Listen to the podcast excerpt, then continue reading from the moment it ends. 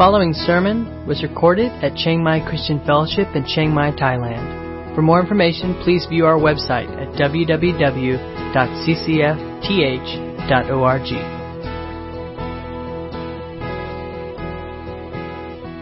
Uh, I think another reason we, we don't really work out this theology is that uh, we have this idea that if we arrange everything properly in our life, like if we do everything right, that it is possible to just avoid it. Avoid problems, avoid trials, avoid hardship. If we just are careful. Anybody feel that way sometimes?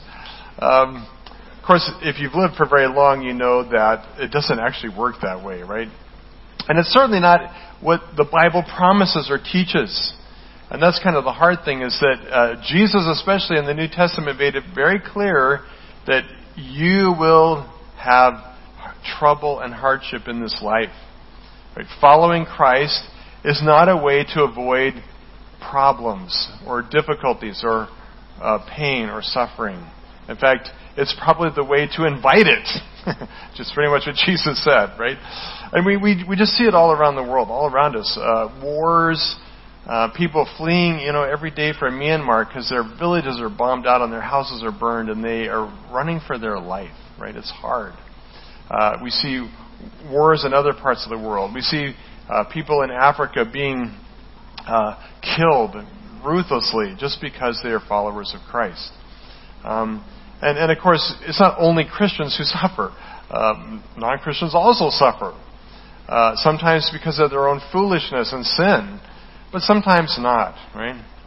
Um, one short uh, testimony of this in my own life. Uh, I, many years ago, many, many, many, many years ago, I worked at this Bible camp, Camp Hyder Haji, and uh, we needed a guy to come help build. The, the, the, camp needed a lot of work. It needed a lot of fixing up, and so um, this guy had come to Christ uh, a few years earlier at one of the churches that we were connected with, and had really God had really got a hold of his life. He had had his life had been a, a disaster but uh, and almost lost his marriage. But he came to Christ and saw a great restoration in his family, and had a very successful construction business. He was a very good carpenter, and he felt God calling him and moving him to sell his business and sell his really nice home in the mountains and move to this camp to uh, to be our builder. And so he did that. He sold. He came, moved there, and just a few months after he moved there, he was killed in this horrible head-on car car accident.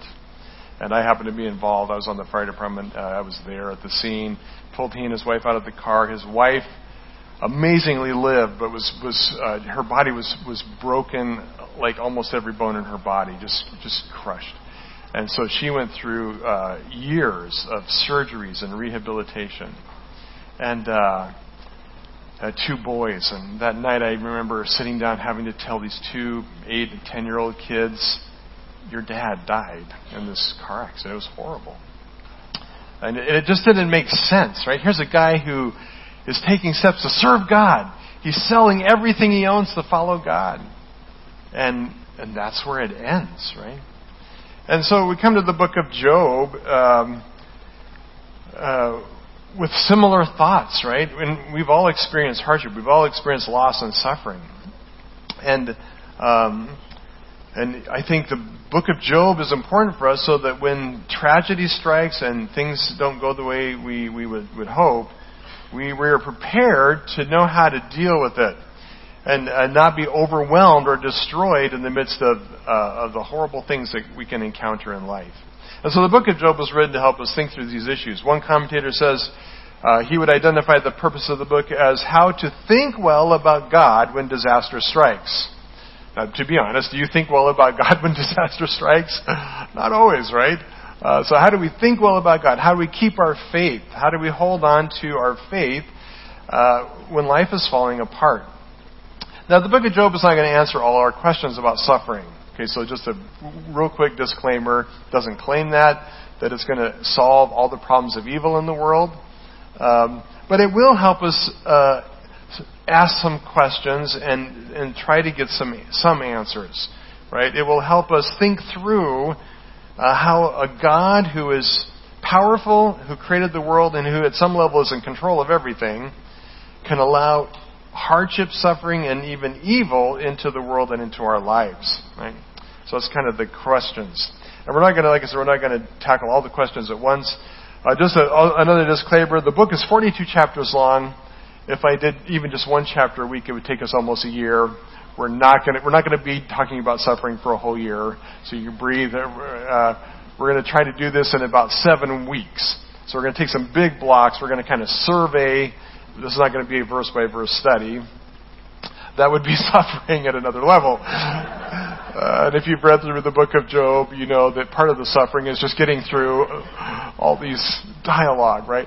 We're not going to do the whole thing, but um, I mean verse by verse. But um, but as we begin, let's think about two basic questions. Today we want to think about two questions related to suffering.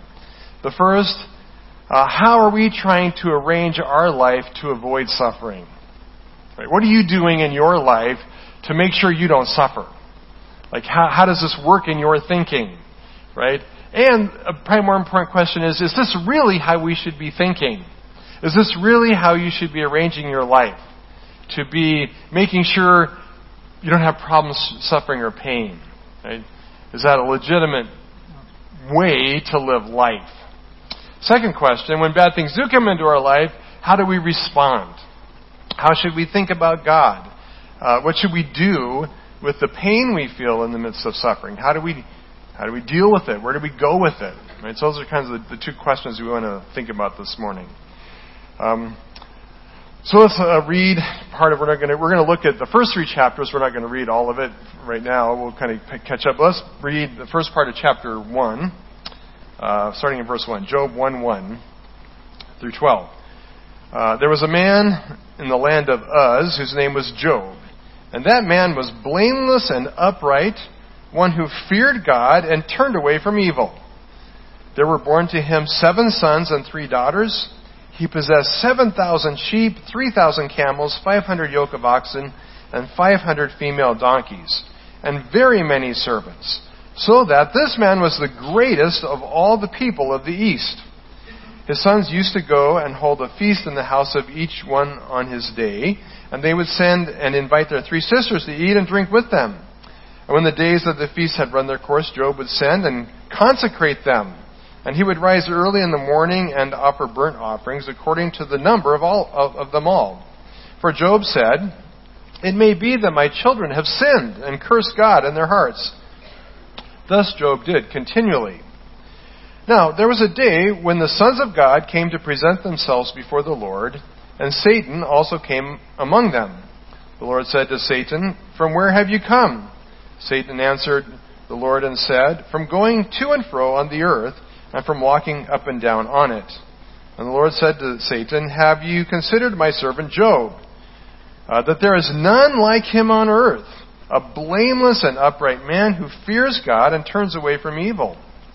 Then Satan answered the Lord and said to him, Does Job fear God for no reason?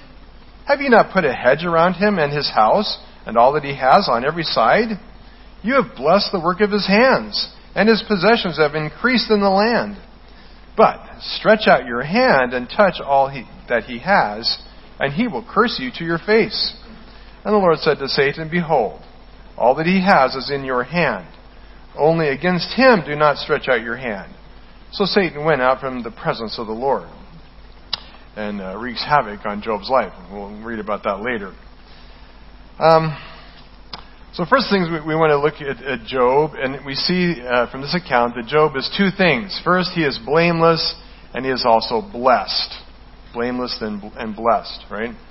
And um, what, what, we, what we see from the very first verses of this passage is the, this idea of do good, get good. Okay? Do good, get good. Uh, there's a big theological word for this called um, ret- the retribution principle. But retribution is too hard to say, so we're just going to call it do good, get good. Okay, do good, get good. And, and uh, people in everywhere in culture, uh, every religion really, uh, throughout all of time and history, have really held to this idea. And, uh, and, and in fact, uh, n- not always the same, doesn't always quite work out the same, but the same general idea that, that if, you, if you're a good person, you, you should get good things. Life should go well for you. Okay, now does anybody, does anybody here just fundamentally disagree with that? Anybody, would anybody say, no, I want to do good and I expect if I do good, bad things will happen to me. That's what I'm hoping for. Anybody? Anybody? Because you need help, right? Like if that's what you think, just want to say you, you need counseling, right? This is kind of this is kind of a given, an assumption that we as human beings make from every culture, and we see this uh, in Buddhism, right? This whole idea of karma is this idea that good karma means you did something good to, to earn or to get this good karma, and the result should be good things should come into your life. And of course, the opposite is also true. That if you get bad karma, if you do bad things, bad things will happen to you. And, and this, uh, this is, like I said, it's common. It's, it's true throughout um, most of the way most people think. I mean, I don't know of any religion that would kind of go against this. Like where they say, you need to be a good person so that your life will be miserable and, you're, miserable and you'll suffer, uh, suffer a lot. Although Jesus did come close to saying that, actually. Um, uh, but but the, even the Bible actually supports this thinking, right? This idea that, um, and, and, in fact, it, it, it, got worked out throughout much of Scripture in the Psalms and in the prophets, uh, in the Old Testament, even in the in the Law. This idea that that this is how God works in the world. So even from a biblical point of view, there's some justification for this thinking. Uh, that the righteous will prosper and the wicked will suffer. So, so it says in Psalm 145:20, "The Lord preserves all who love Him, but all the wicked He will destroy." Okay, so there it is, right? Do good, get good. Do bad, get bad. Right? It's right there, Psalm 145:20, and that's just one of many references. And certainly Job and his three friends, as we will see later, believed this principle. Now, not only did they believe it, but actually Job, in, the, in chapter 1 here, is really the poster child for this, this idea, right? He's like the poster child. And we see that kind of laid out in Job chapter 1. But there was a man of the land of Uz, his name was Job, and that man was blameless and upright, one who feared God and turned away from evil. Job is a good guy. He is good. He does good. Everything about him is good. He is upright. He is blameless. He fears God. He turns away from evil. Like, like if you have a daughter, this is the guy, this is the guy you want your daughter to like, right? He's a good guy, right? Now it's important to understand a couple things uh, of the book and of Job, the context here. Um, Job is not an Israelite. Okay? He, he is not a descendant of Abraham. Uh, he's probably not even, you know, Noah had three sons. He's probably not even in the line of the Israelites. He's probably in one of the sidelines, right? Uh, he is not a person who's living under the covenant uh, that God made with Israel at Sinai. He's probably lived long before that, probably uh, sometime around the maybe t- the time of Abraham, or just after Abraham. Uh, he he he does not have the law or the commands of God. So when it talks about uh, Job being upright, blameless, uh, fearing God, it doesn't mean that he is keeping the law diligently and perfectly like a good Jew would do much later. That's not what it means, right? Um, he, he is not, not perfect in that sense. His righteousness is not one who's fully in the covenant keeping the law. So his righteousness is much more like that of Noah. Uh, it's a righteousness that distinguishes them from the wicked world around them. So he's a good person compared to bad people. It doesn't mean he's without sin. He has, you know, sinless perfection somehow that he was like worthy of, like like he, you know, was without flaw. That's not what it means, right? It just means that he was really a good person. He he he he he was a person of character and integrity. And and really the the important point here is that if if you believe this idea, do uh, be good, do good that he was the kind of person that was good enough that he should get good. Right? He should receive benefits and blessings. He should be blessed. Like if we believe this principle, uh, he was the kind of guy that was good enough that he should be blessed. And so, so we see that um, uh, he was a good person, and and uh, and not only does the author here, uh, the narrator, tell us that, but it, God Himself actually confirms it in verse eight. Even God says, the Lord said to Satan, Have you considered my servant Job? There is none like him on the earth, a blameless and upright man who fears God and turns away from evil. Right? God says there's nobody else like him who's, who's got such integrity and character. Right? And so, uh, so we would expect that he would be a very blessed man. Right? And, and that's what it says. He is a blessed man. Right? He's got uh, lots of kids. He's got 7,000 sheep. Sounds like a nightmare to me, but in that day that was a good thing. Uh, that was good. Uh, camels and oxen and servants. He is a wealthy and prosperous man. In fact, it says he was the greatest of all the men in the East. So here's a man who's kind of was, was the I don't know the Elon Musk or Bill Gates or something of his of his day, right? Super successful, super prosperous, super wealthy, super blessed, right? So it works, right? Um, and if we if we think about this, don't we want life to work this way? I mean, really, we do, right? We, want to we want to have this hope that you know, if I do the right things, if I make good decisions, if I'm careful with my life, if I have integrity and character, good things are going to come my way. I'm going to be blessed, right?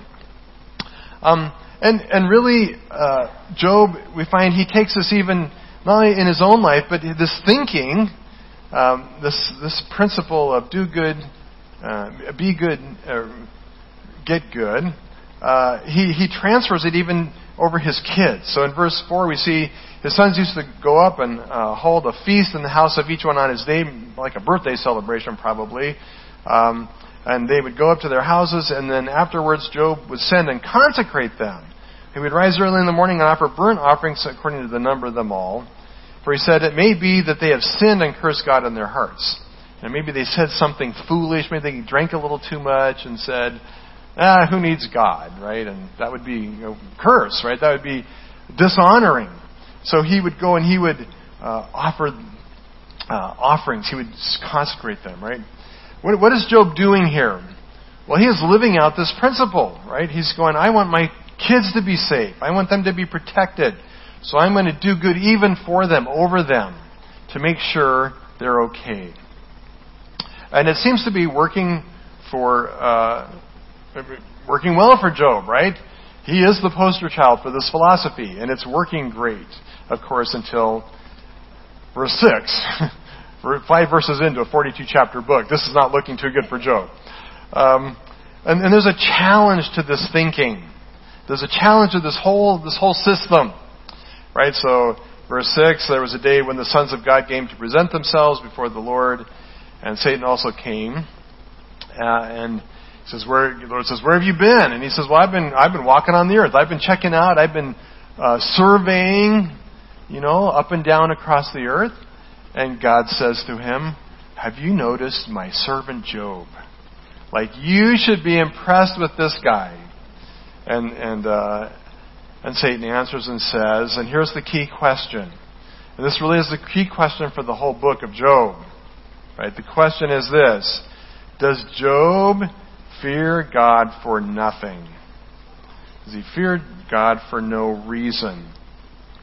Now let's back up a little bit and kind of get the, the picture here. Um, there's apparently some kind of heavenly council or board meeting, right? And now who are the sons of God? I don't know. If you really get bothered about who this is, there's lots of books you can read. Uh, bottom line is, it's, it's kind of a committee, a council.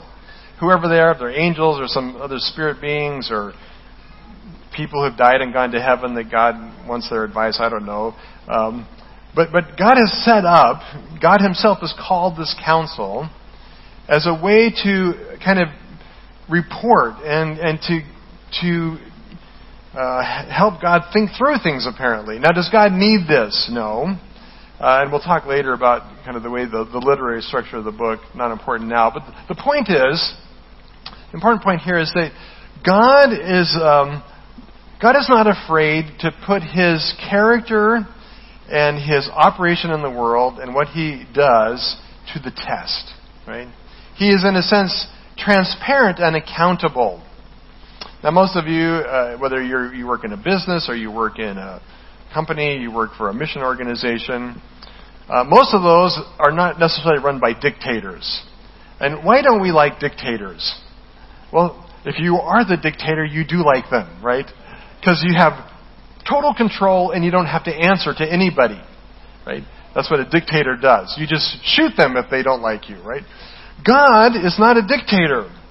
Amazingly. And he could be. Of all the beings in the universe, God is the one who could be a dictator uh, because uh, he created everything. He made it, he owns it, he has the right and authority over it. But he doesn't operate that way. We see God uh, submitting himself really to a level of scrutiny and accountability and transparency. And, uh, and he's got this, these advisors, these, these guys, whatever they are, these sons of God, who, who he calls together and, and he gives them a voice. And he gives them the opportunity to speak into what God's doing. And so in this group is uh, this, this dude called Satan. Now, uh, just, just a, a little backtrack a little. We, we know of Satan from New Testament theology as being this being known as the devil, a fallen angel, a bad guy, carries around a pitchfork fork with horns, causes all kinds of trouble, right? Uh, j- just so you know, that theology and that understanding of, of a, a being of evil was developed not long before Jesus. Really at the end or after the, the, the whole Old Testament was written. And Job was probably one of the very first books written, and they didn't have an understanding of uh, Satan being a personal being with a name, who was like the prince of demons, right? So, uh, so where does the word Satan come from? Well, the word Satan is actually a Hebrew word. Satan is a, is a, is a Hebrew word that just means the challenger or the accuser. And as it's used here and in other places in the Old Testament, it's not a name. Uh, it's not even a position. It just describes what the person does. So, like we would say, you know, the, the Maban cleaned the house, or uh, the director went to the office, or the carpenter fixed the cabinet, right? The, the Satan, and literally in the Hebrew, it's literally the Satan. The Satan, the challenger guy, right? Uh, so we don't know who this is. Could it have been Satan, the author of evil, and the guy with the horns and the pitchfork? Um, it could have been, but it didn't. It doesn't need to be. It's not relevant actually for the story. All right, um, and and we find that actually his challenge is valid. Right? He's not kind. He's not trying to just cause trouble. He's making a very important point. Right? And and this is the this is the this is the problem. Right? This whole thing of do good, get good could be fatally flawed. And all he does is raises a very simple question that, that illustrates how this could go really bad and how this may not be a great idea. And so what he's doing here is he is actually not he's not criticizing or picking on Job, but he's actually challenging the way God operates in the world. He's he's really challenging God's wisdom. He's saying, you know, God, is this really a good idea? Have you thought this through? and I'm sure God actually had thought it through, but but that's, that's his question here. And, and here's, the, here's the question. He says, does, does, Job, does Job really serve you for no reason, for, for no purpose? Is he doing all these things with no real incentive or motive of getting something out of the deal? Right? And, and here's the, the, the, the disturbing question. Can a person be truly good and upright if their motive for doing good is simply to be blessed. Let me say that again, okay? And think about this. Think about this. Are you really a good person? Do you really have true character and integrity if the only reason you do anything good is so that you will get benefit? Now you may be thinking, well, of course. of course. Why else would anybody do good, right? Of course I do good because I want, I want the benefits, of course, right? Um, but the problem with that thinking is that in the end that would be extremely selfish and self-serving, which by definition is not good. It's not good, right? It becomes, it becomes actually evil. And so the accusation here, he's saying, God, yeah, sure, you, sure you can buy friends. sure he serves you. Because you, you're so good to him. Right? Haven't you put a hedge around him? Verse 10, haven't you put a hedge around him and his house and all that he has on every side? Aren't you protecting him in every way?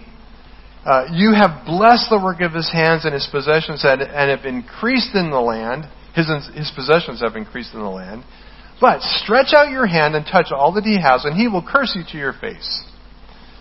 So basically, what the challenger here is saying is that there, there really is no good person. Yeah, sure, he looks good, he looks upright, but in the end, he is selfish and greedy, and he's only doing good to get good. He's not really good. He's actually an evil, wicked, and selfish person. He just knows how to play the game well. You know, and see, you know these people. Like, these are the teacher's pets, right? Those are those people. You know them. Like, like they are always kissing at the teacher so they get a good grade, and they're so annoying, right? Now, if you're one of those, I'm sorry. Sorry, right? Right. Um, so, so what other what other legitimate could, reason could there be? What would be the alternative to doing good? Well, alternatively, the idea would be that you do good for the very sake of goodness. You do the right thing because just because it is the right thing, because good is better than evil, and ultimately to to honor God. That if you're God fearing, you do what pleases Him, you do what honors God, you do it for God's benefit, not for my own. And in this case, it wouldn't matter if you were blessed or not. Right? You would do good whether it, whether it pays off or it doesn't. You do it because of good itself, because of the honor of God itself. Um, so this this is a, a, really an attack on God and how He operates in the world, right?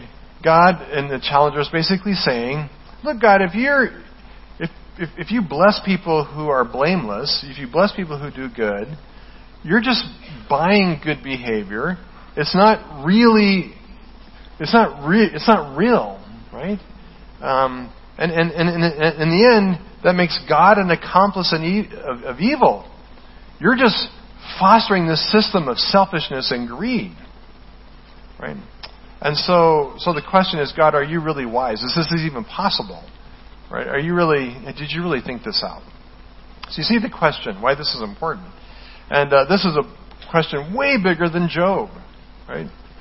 Uh, and the sad reality is there's only one way to find the answer to this, right? There's only one way, and that is what? Well, to take away all the blessings, right? That's the only way to find out what Job's true motive is, to put his goodness to the test. And so, of course, uh, that's what God uh, allows. God says, okay, uh, everything he has is yours. Just don't hurt him. And so we know the story. Um, Satan goes out, and uh, and it's horrible. All the things that happen, all in one day. Uh, now there was a day when his sons were eating and drinking in their eldest brother's house. It was probably his birthday. And there came a messenger to Job and said, The oxen were plowing and the donkeys feeding beside them, and the Sabaeans fell on them and took them and struck down the servants with the edge of the sword, and I alone have escaped you. Right, so the servants and the oxen are gone. While he was yet speaking there, came, speaking, there came another that said, Fire fell from heaven and burned up the sheep and the servants and consumed them. And I alone have escaped to tell you. It goes even worse. While he was speaking, there came yet another and said, The Chaldeans formed three groups and made a raid on the camels and took them and struck down the serpents with the edge of the sword. And I alone have, take, have escaped to tell you. And while he was still speaking, how can this get any worse, right? While he's still speaking, your sons and daughters were eating and drinking wine in their oldest brother's house, and behold, a great wind came across the wilderness and struck the four corners of the house, and it fell on the young people, and they are dead. And I alone have escaped to tell you. Right? This, this is a really bad day. Right? Everything Job possesses, his family, his wealth, his servants, everything is gone. The only thing that he's left with is his wife. Just we'll see later, was not a blessing, um, as it turns out. Um, so, so we'll come back to what Job, Job responds, but Job amazingly passes the test. He does not curse God. He actually blesses God. We'll, look at it in a minute. Um, so, so, so that proves it, right? That that gets God and Job both off the hook. See, this does work. Job did do good just for the sake of good, not for its benefits. Uh, but the challenger was not satisfied with that, right? Because, chapter 2, again there was a day when the sons of God came to present themselves, and Satan came, and God said, Where have you been? He said, I've been walking on the earth. And God says, Have you noticed my servant Job? Ha! There's none like him, blameless and upright. He passed the test. He still holds fast his integrity, although you incited me against him to destroy him without reason. Go God, right? I win. See, I am right. Um, but Satan says, ah, not so fast. Not so fast. Satan answered the Lord, skin for skin. All that a man has he will give for his life. But stretch out your hand and touch his bone and his flesh, and he will curse you to your face. The Lord says, Behold, he is in your hand, only spare his life. So the Lord, so, so, so Satan went out from the presence of the Lord and struck Job with loathsome sores from the sole of his foot to the crown of his head. And he took a broke, piece of broken pottery with which to scrape himself while he sat in the ashes. Oh, yeah, if, if, if losing everything was not bad enough, now he's inflicted with these tor- terrible, painful sores. We don't know what kind of disease it was, but it sounds horrible, painful. Uh, he, he, and he's on the ash heap. Uh, some people think he's on the ash heap because it, the ashes were soft and the most comfortable, maybe. Or it's because he's been kicked out of the city because he has a contagious skin disease, and the only place he can go is the, is the garbage heap. Uh, either way, this is not fun, right? Um, and it's important again to just see here that what is at stake here is not just Job's character, but God's wisdom. Does God really know what he's doing? and the way He set up and runs the universe? This is an important question. As we go through the books, this will become a returning question. Uh, is God really wise? Does He really know what He's doing? And the question is, when you when you have pain and suffering in your life, that is the question. Does God really know what He's doing? Is He wise? And when you're when you're really hurting, what are some of your thoughts? No, God does not know what He's doing. Right? I have been good. I have done the right things. I have, I have, I've done all the things that I'm supposed to. It's not supposed to work this way. Right? I'm not sure that God knows what He's doing. Well, how does, how does Job respond to all this? Uh, to all this trouble? Um, well, it's, it's amazing. Verse uh, 20 of, ch- of, chapter 1, it says, Then Job rose after the first set of uh, disaster. Job arose and tore his robe and shaved his head and fell on the ground and worshipped. He said, Naked I came from my mother's womb, and naked shall I return. The Lord gave, and the Lord has taken away. Blessed be the name of the Lord. And all this Job did not sin or charge God with wrong. Um, then, after the second cycle, after he's stricken with the, the plague of sores, uh, his wife said to him, She's such a cheerleader. Do you still hold fast your integrity? Curse God and die. That's encouraging. But he said to her, You speak as one of the foolish women would speak. Shall we receive good from God, and shall we not receive evil or bad? In all this, Job did not sin with his lips. Uh, Job really does pass the test. Uh, and he shows that, um, that he is going to be faithful to God. He is going to be a man who's upright, who fears God, who's blameless and has integrity, even when it does not benefit him. In fact, even when it's quite the opposite. Uh, some commentators have noted that taking away his physical um, possessions represented just removal of blessing. But uh, they said that ancients actually had the idea that uh, physical health, if you, if, you, if you experience sickness or disease, it wasn't just the blessing was removed, but it was that you were under a curse. Right? That, that something was wrong and you were actually being cursed um, with bad health. So, both in removing blessing, but also even in what may for Job have felt like falling under a curse, even in that, he, he upholds his integrity and he uh, keeps his faithfulness to God.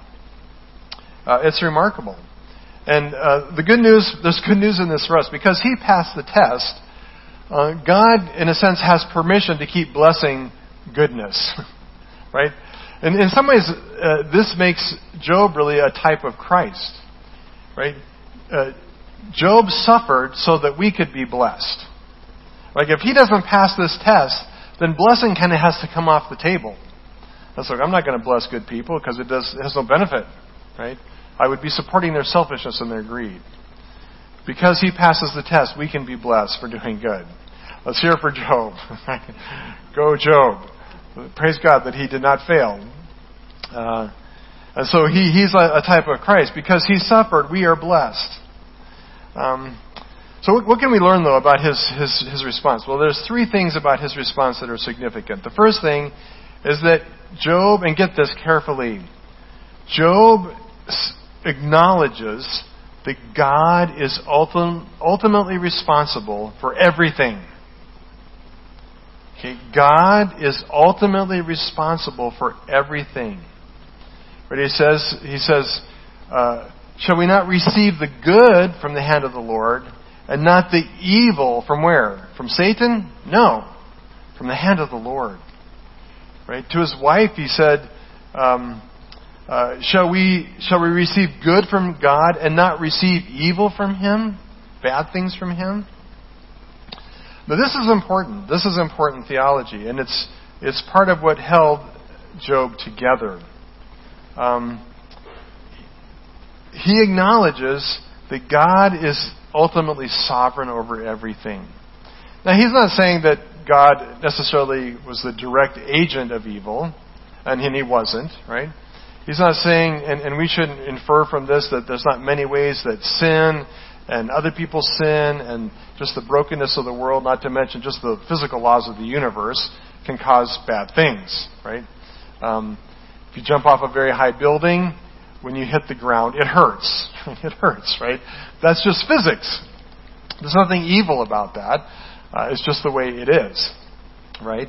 Um, and, but Job sees in it that God is sovereign over it all. If, if God has the authority and power to bless, then he must also be the one who's responsible for suffering. Because suffering is ultimately just removing the blessing, right? It's just removing the hedge of protection. Uh, it's, it's, uh, and he sees God's hand as the one who does that. Uh, not because he caused it all, but certainly he didn't prevent it. Um, is is it hard? Is this a hard one for you? This this, this we struggle with this, right? Um, it's hard to think that God somehow has a hand in all the bad things that happen in the world. This this maybe seem very troubling. Like it may, it may make us feel like, what kind of a God is this? Right? And certainly the world uh, accuses Christians and accuses the Bible of this great moral evil. And they will say, if God is good, if He's really powerful, then then why doesn't he stop all the bad things from happening? I wish the book of Job answered that completely. It, it, do, it doesn't, actually. Uh, it's actually a different question.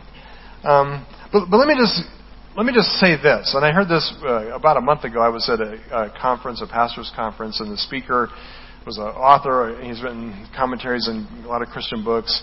And uh, he shared the story that uh, he got invited to this radio program and he assumed it was to talk about one of his books that he'd written, you know, kind of a friendly, it was a Christian radio program. Uh, and he gets on this radio program and he, he realizes after it's too late that he's been, he's being ambushed. And he's known for somebody who believes in the sovereignty of God. And these two supposedly Christian people were attacking his notions of the sovereignty of God. And they were saying, "Can you do you really can you really believe that that if that God would let a Hitler into the world, or God would let whatever other evil person, that God's. Re- do you really believe that God's behind all that? And um, this is not what he was prepared for. And he said, you know, his, his mind's reeling, like, what what do I answer? And he's trying to, you know, pray, God help me. What do I say, right? Um, and, and this is what he came up with. He says, I don't know if this is the best answer, but but uh, his response was was this. Um, uh, is, is, is it any more comforting? Is there any hope or comfort if God's not sovereign? Right? Is it better that God's out of control and all the evil in the world is uh, is not under God's care, control, right? Is that better? Well, I don't think so personally. I would rather have a God who's powerful and sovereign, who somehow is in control of everything, than to know our God is limited in his power and he can't actually do anything about all the evil in the world. He's just as hopeless about it as we are. Okay, I don't find that comforting. It was interesting when my friend Steve Steve died in that car accident I, ta- I talked about. Um, uh, honestly, the, the most comforting thing in that horrible crisis was the, was this one thought that it was not an accident. Right? It was not an accident. And there's so many things that, and you know, I thought through that day, and I had seen him just just minutes before the accident, and I and I thought, you know, God could have made the phone ring and delayed him by a few seconds. A few seconds would have made the difference. Maybe two seconds would have would have changed the whole outcome of that day. God could have done that. And he didn't. And the one comfort for me is knowing that God was in control. Right? I didn't understand it. I didn't know the purpose. I didn't know the meaning. I didn't know why. I couldn't answer any of those questions. But I knew that God was sovereign.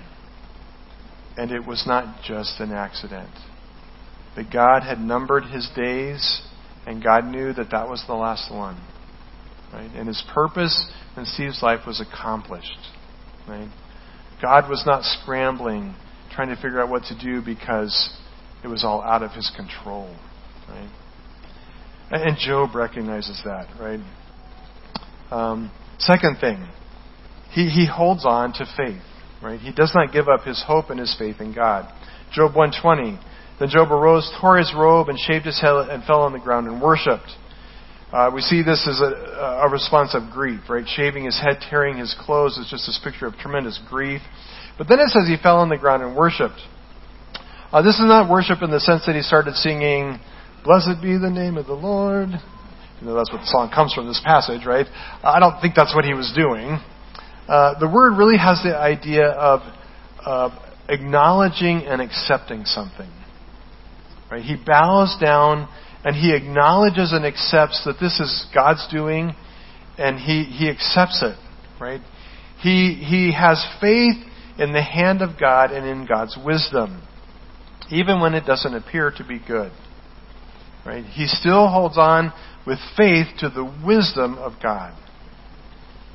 Um, third thing that he does is he blesses God no matter what. And this does come closer to just real worship, right? So the Lord gives, the Lord takes away. Blessed be the name of the Lord. He continues to fear God. He continues to acknowledge the sovereignty and uh, right of God to reign and rule. He still believes and trusts in God's wisdom, and he blesses God. Now, is this easy? I don't think so. Right? I don't think so. Um, this is great advice for us as we deal with the pain and loss of, of, of suffering and hurt and trials. And here's just a Simple question Are we doing good only to keep suffering away and be blessed? Like, why are you trying to do good? Why do you read the Bible? Why do you pray? Is it kind of like your good luck formula to make sure God makes everything go okay for you? Right? Um, I'll be honest. There's been times in my life when that's been absolutely my motive. Like, God, I don't want you to hurt me. So I'm doing all the good things. See, I'm doing the good things, God. See? Right?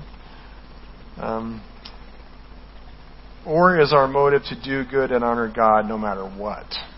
Because it's good. Because it is right. Because good is good, and it's always the right thing to do to do what's right for its own sake and for God's glory.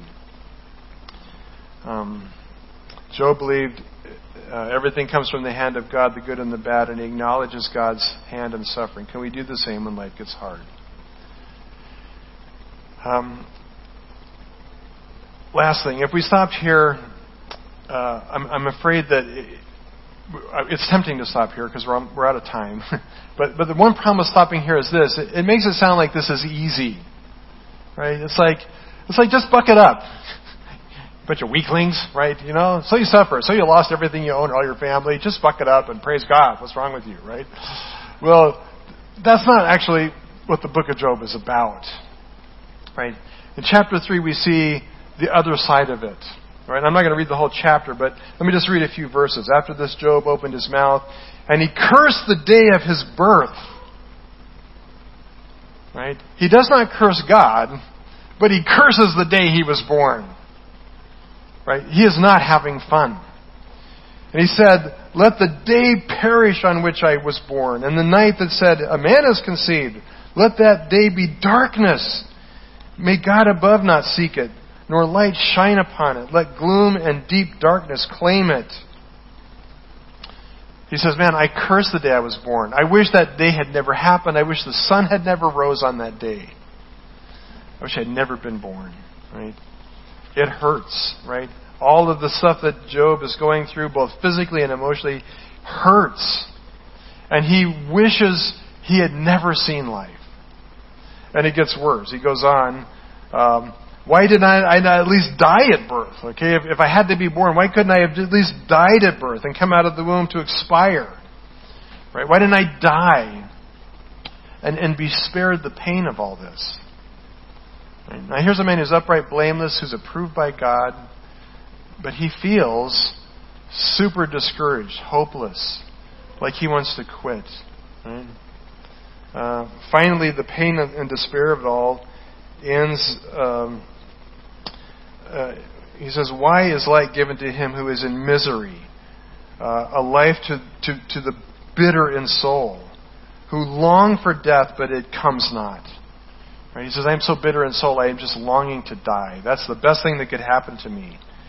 Um, why is light given to a man whose way is hidden, whom God has hedged in? It's interesting. Uh, initially, the accuser, the challenger, says that uh, Job's life is good because God has hedged him in. It's a way of protecting, right? Now, now Job says, I hate that I'm hedged in because when I'm in the hedge, I can't see what's happening. The hedge is, is above his sight. He can't see what's going on. He can't understand why all this is happening. He can't make sense of it. And it leads him to hopelessness and despair, and he just wants to die. God, please just take my life. He longs for death, but it comes not. Um, I think it's important to see that uh, as, as we deal with this topic of suffering, God is not heartless. He's not saying, yeah, just buck it up, be stoic, don't feel, don't hurt. Uh, not at all. Right? Uh, Job is a man who, who feels tremendous pain and grief, and, uh, and, and he just wants to die. Right? He, he wants to, to know the, he wants answers, he wants light, but they don't, the answers don't come. And so he just wants to give up. Um, so, so how do we do? When we feel like this, when we are in such desperate places, when we are overwhelmed, when we are depressed, when we just want to give up, what do we do with this? Well, the good news is that we have some help. Job didn't, right? Um, we, we do have a comforter. We do have a Savior who, uh, in the person of Christ, and Isaiah 53 4 says this of Jesus, I believe prophetically of Jesus Surely he has borne our griefs and carried our sorrows. Right? He was, we esteemed him stricken, smitten by God, and afflicted. Right? Jesus endured uh, the most extreme suffering, the most extreme pain. Uh, and he did it to carry our sorrows and bear our griefs. And so, because of that, uh, we find that we have a high priest who um, is uniquely qualified to understand and have compassion on us when we are suffering. Right? Hebrews 4 14 through 16 says this Since then we have a great high priest who has passed through the heavens, Jesus, the Son of God, let us hold fast our confession. For we do not have a high priest who is unable to sympathize with our weakness, but one who in every respect has been tempted as we are, yet without sin. Jesus has experienced uh, everything we have. He knows. He has carried our sorrows. He has borne our griefs. He has carried our pain. He has walked in our hurt. He has experienced it all uh, to the depths of his soul. Right? He knows. He, he can sympathize with us in our weakness. Right? When we come to him with our tears and our pain and our hurt, he's not he's not like, well, I don't I don't really get it. No, he gets it, right? He gets it. Let us then, with confidence, draw near to the throne of grace that we may receive mercy and find grace to help in time of need. This doesn't mean that we can go to the throne and God's going to make all of our trouble disappear, wipe away all of our pain. He will. That's the promise of Revelation. But that's not the promise now. But He promises to give us mercy, and there we will find grace for help. Right? We, we will meet His grace. We will meet His compassion. We will meet His care. And He will walk with us. Right? He will help us in our time of need. Right? Let's pray. You've been listening to a sermon recorded at Chiang Mai Christian Fellowship in Chiang Mai, Thailand. For more information, please view our website at www.ccfth.org.